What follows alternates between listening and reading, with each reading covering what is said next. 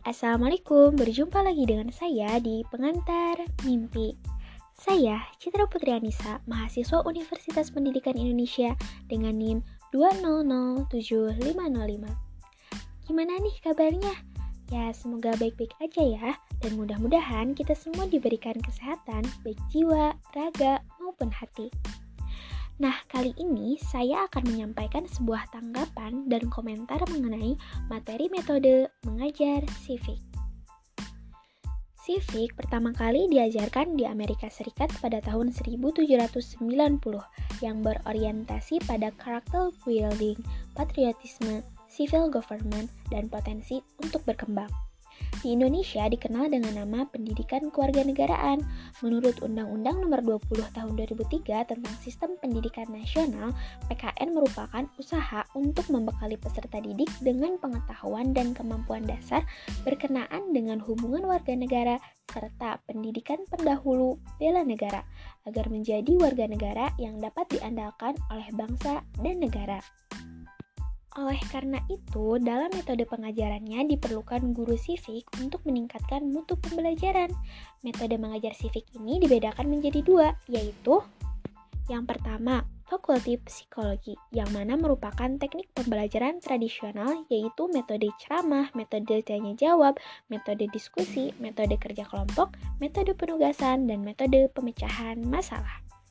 Yang kedua, ada field psikologi yang didorong untuk berpartisipasi aktif, bersifat inquiry, dan problem solving. Dari metode pengajaran civic itu, di Indonesia pun diterapkan hal demikian, walaupun beberapa kali kurikulum pembelajaran di Indonesia telah diganti. Data dari kemendikbud.go.id, ternyata selama ini Indonesia telah berganti kurikulum sebanyak 11 kali, terhitung sejak Indonesia merdeka. Tetapi tetap menggunakan metode yang sama. Contohnya pada kurikulum 2013, yaitu Numbered Heads Together and Cooperative Script, Student Teams Achievement Division, yang implementasinya sama seperti kerja kelompok. Selain itu, ada mind mapping, yang implementasinya sama seperti metode pemecahan masalah. Dan yang ketiga, ada problem-based introduction, yaitu implementasinya sama seperti penugasan. Dan dari kurikulum 2013, itu sama-sama mendorong siswa untuk lebih aktif berpartisipasi dalam mencari tahu sendiri sebuah pembelajaran.